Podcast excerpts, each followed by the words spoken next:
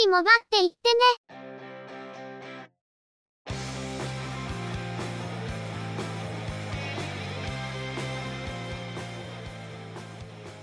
この番組は、モバイル通信に関する技術や業界の動向についてのニュース、IT ガジェットについての情報などの話題を中心にご紹介しています。この番組内でのおしゃべりは、すべて合成音声でお送りしております。多少お聞き苦しい箇所もあるかと思いますが、あしからずご容赦ください。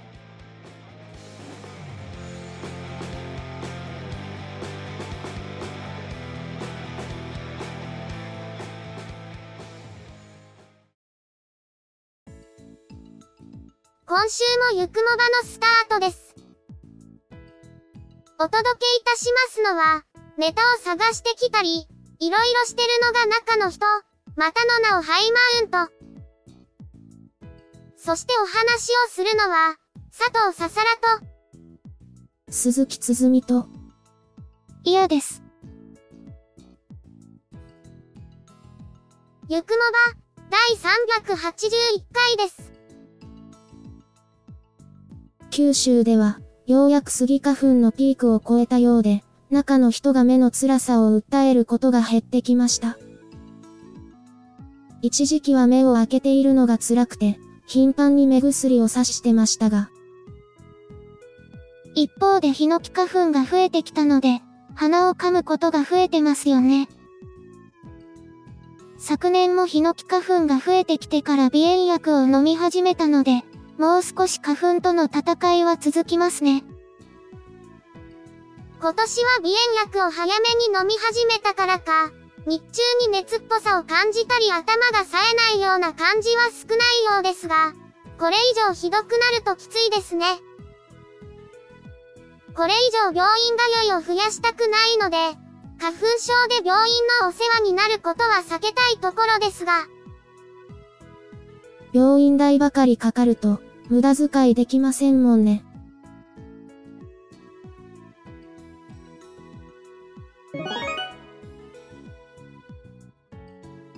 それでは、今回のニュースです。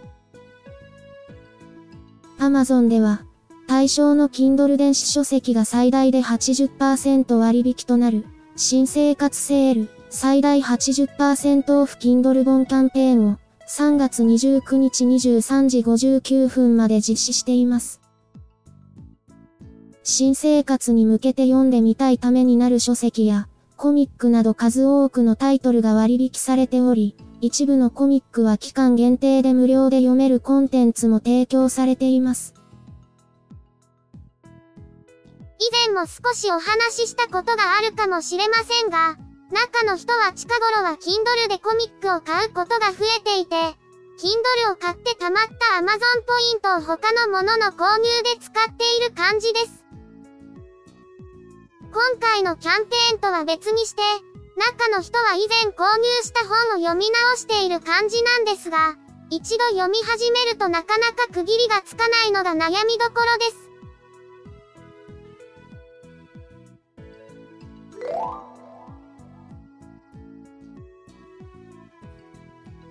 イギリスのナッチングは、スマートフォンの新製品、ナッチングフォン1を今年の夏に発売することを予告しました。搭載する OS として、ナッチング OS を採用することを明らかにしていますが、それ以外の詳細は明らかになっていません。ナッチングは、ロンドンに拠点を置いており、スマートフォンブランドのワンプラスの共同創設者、カール・ペイ氏が立ち上げた会社で、昨年の2月にはアンディ・ルービン氏が立ち上げた Essential を買収しています。国内では同社のワイヤレスイヤホン、ナッチングイヤー1が販売されています。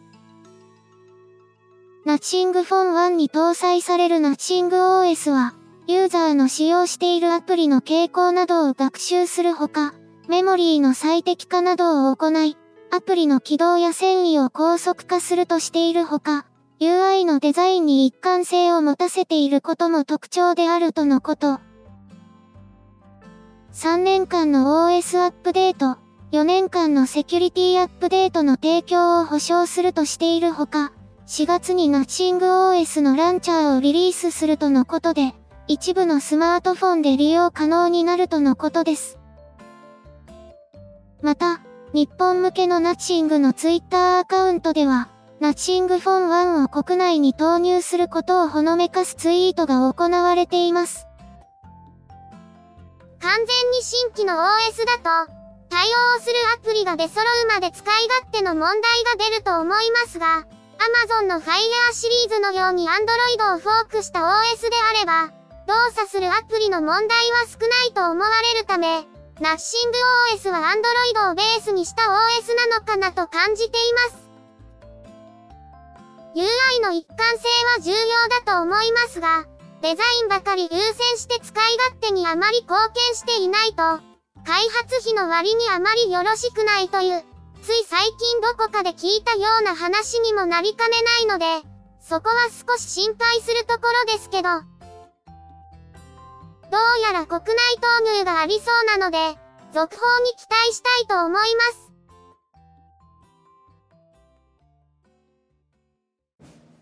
AFV、感染、航空機、自動車などのスケールモデルが好きだけど、制作テクニックなどの情報交換に困っている方はいませんか？そんな方はぜひご連絡ください。SMBF はそんな皆様とのコミュニケーションを目指している模型サークルです。スケールモデルビルダーズ福岡は福岡市を中心に活動中。サークルメンバー募集中。イベントはメンバー以外の方もどうぞ。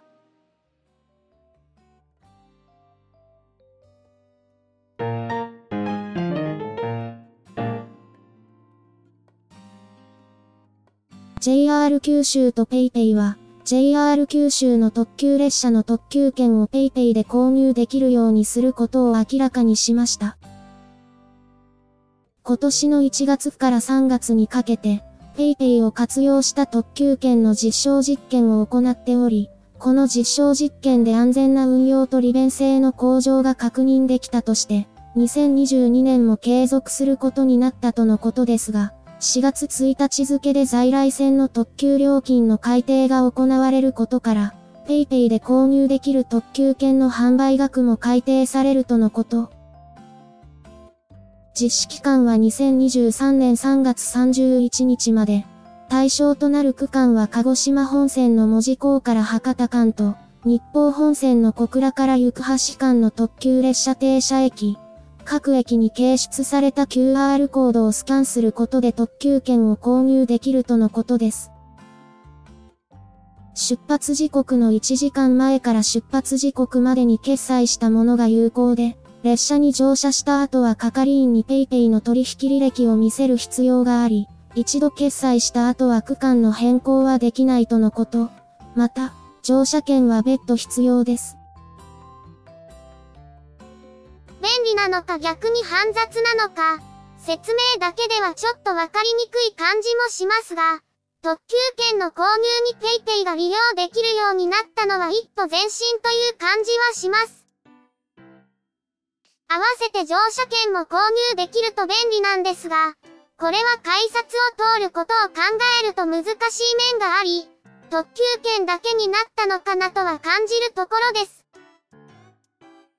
現在リリースされている JR 九州アプリから列車予約を行うことができますが、このアプリで予約だけではなくチケットレス改札の機能が利用できるようになると、すべて PayPay で決済し、そのまま特急に乗ることもできるようになるんでしょうね。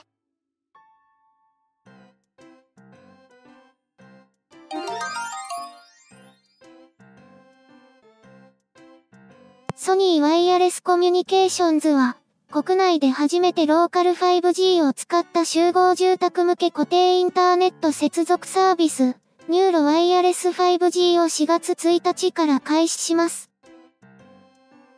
ローカル 5G は、通信キャリアでなくても、限られたエリアで基地局設備を設置して 5G のサービスを提供できるもので、キャリアの 5G よりも通信エリアは狭いものの、低遅延のサービスを提供しやすいメリットがあります。ニューロワイヤレス 5G は、マンションの敷地内等に設置した基地局からの電波を、住人の各部屋に設置したホームルーターで受信してサービスを利用するもので、データ利用無制限で料金は月額4950円。申し込みは個々の住人から行いますが、基地局の設置は施設所有者の許諾が得られてから行うとのこと。国内の集合住宅では光回線の工事を行えない物件も多く、そうしたケースでも高速な通信環境を提供できるようにするのが狙いとのこと。光回線と違い、基地局を設置すれば部屋ごとの工事は不要で、ホームルーターを設置したらすぐに利用可能です。月額料金にはルーターのレンタル料金も含まれ、契約時に事務手数料3300円が必要。申し込みから7日間は使用期間で無料。契約期間の縛りはなく、いつでも解約できるとのこと。通信速度は下り最大 4.1Gbps、上り最大 2.6Gbps。4月時点でのサービスエリアは東京、神奈川、埼玉、大阪の一部地域で、サービス提供可能エリアとしては、北海道、千葉、愛知、静岡、岐阜、三重、京都、大阪、兵庫、奈良、福岡、佐賀の一部で順次拡大予定。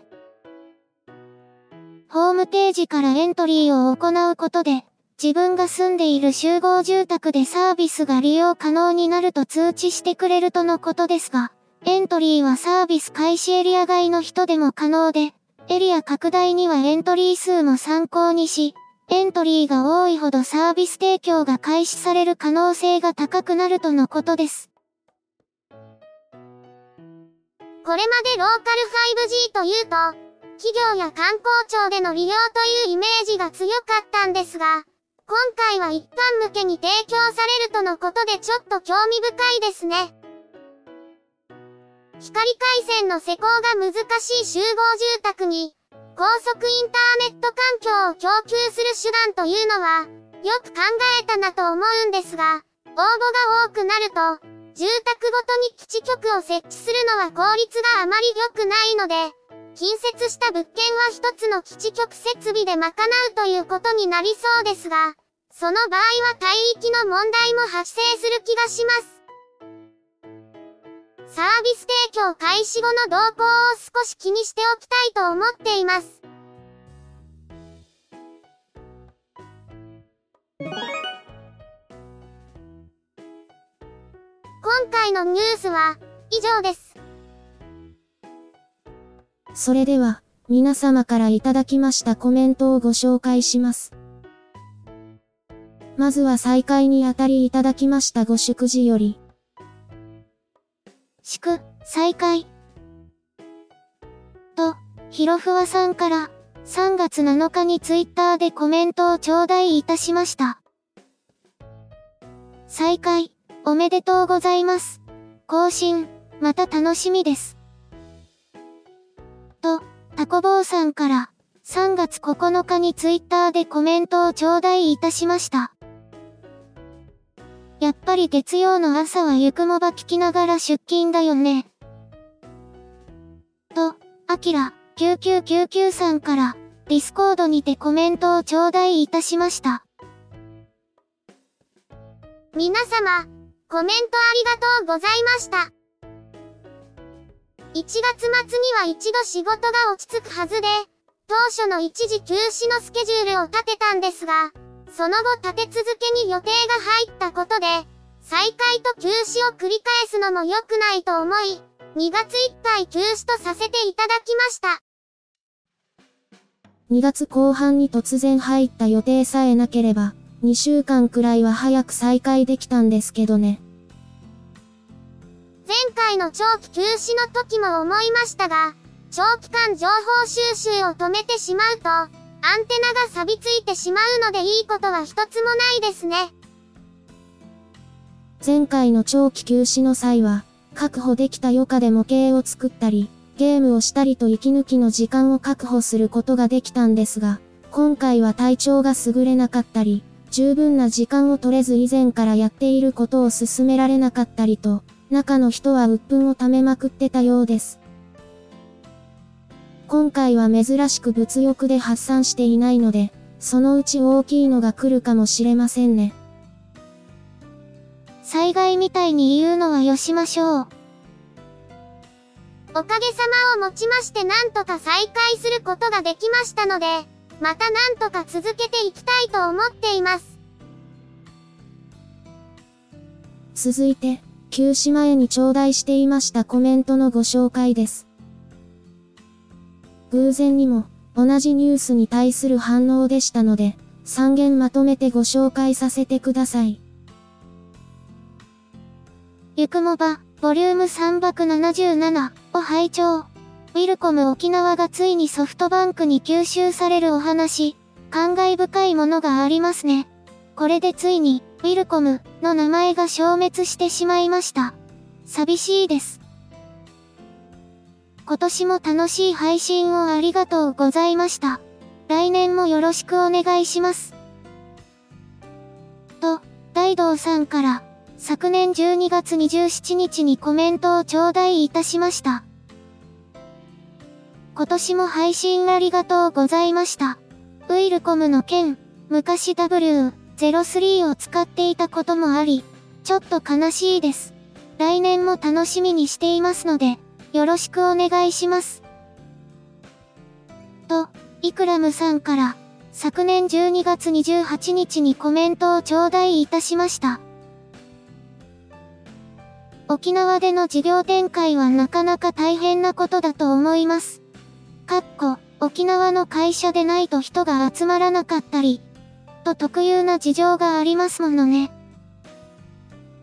配信はお一人だとなかなかモチベーションを維持するのは難しいとは思います。ゆっくりと自分のペースで配信いただければと、一聴取者として思っております。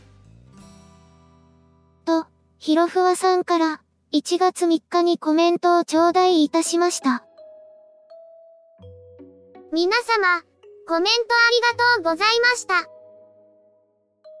ウィルコム沖縄の吸収合併に伴い、ウィルコムのブランドが名実ともに消滅するということについて、寂しさを覚える方も多かったかと思います。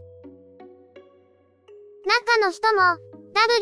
W03 シリーズを使っていましたし、その後も PHS の電話番号を結構長い間維持していたので思い入れがあるブランドの一つでしたが、このニュースを見て、ついになくなるのかという思いでした。郊外に行った時、昔の J フォンの看板を見て懐かしさを覚えるように、ウィルコムの看板を見て懐かしさを覚える日もそのうち来るのかもしれませんね。さて、コメントはまだまだありますが、残りは久しぶりの追放会でご紹介したいと思います。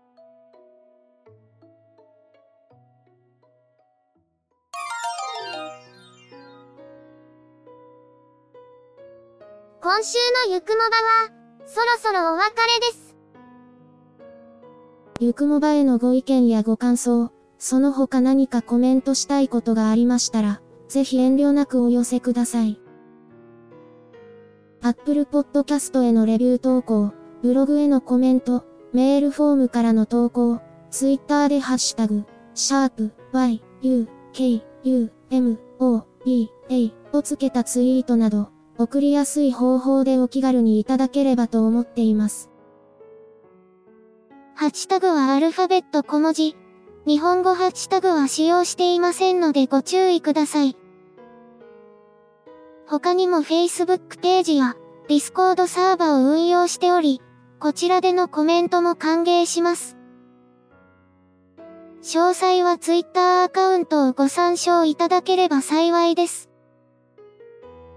いただきましたコメントは、おおよそ月末をめどにしてご紹介させていただいています。また、ゆくもばで過去に配信していたものの再配信、ゆくもばアーカイブスを不定期で連続配信しています。お時間がありましたら、過去の振り返りとしてお聞きいただければ幸いです。では、今回はこれで失礼いたします。また次回、皆様のお耳にかかれますように。ゆっくりもばっていってね。ゆくもばは、チェビオ、クリエイティブスタジオを使って作成しています。番組作成にかかる一切を取り行うのは、中の一言ハイマウント。お話をしましたのは、佐藤ささら。鈴木つづみ。いや、でした。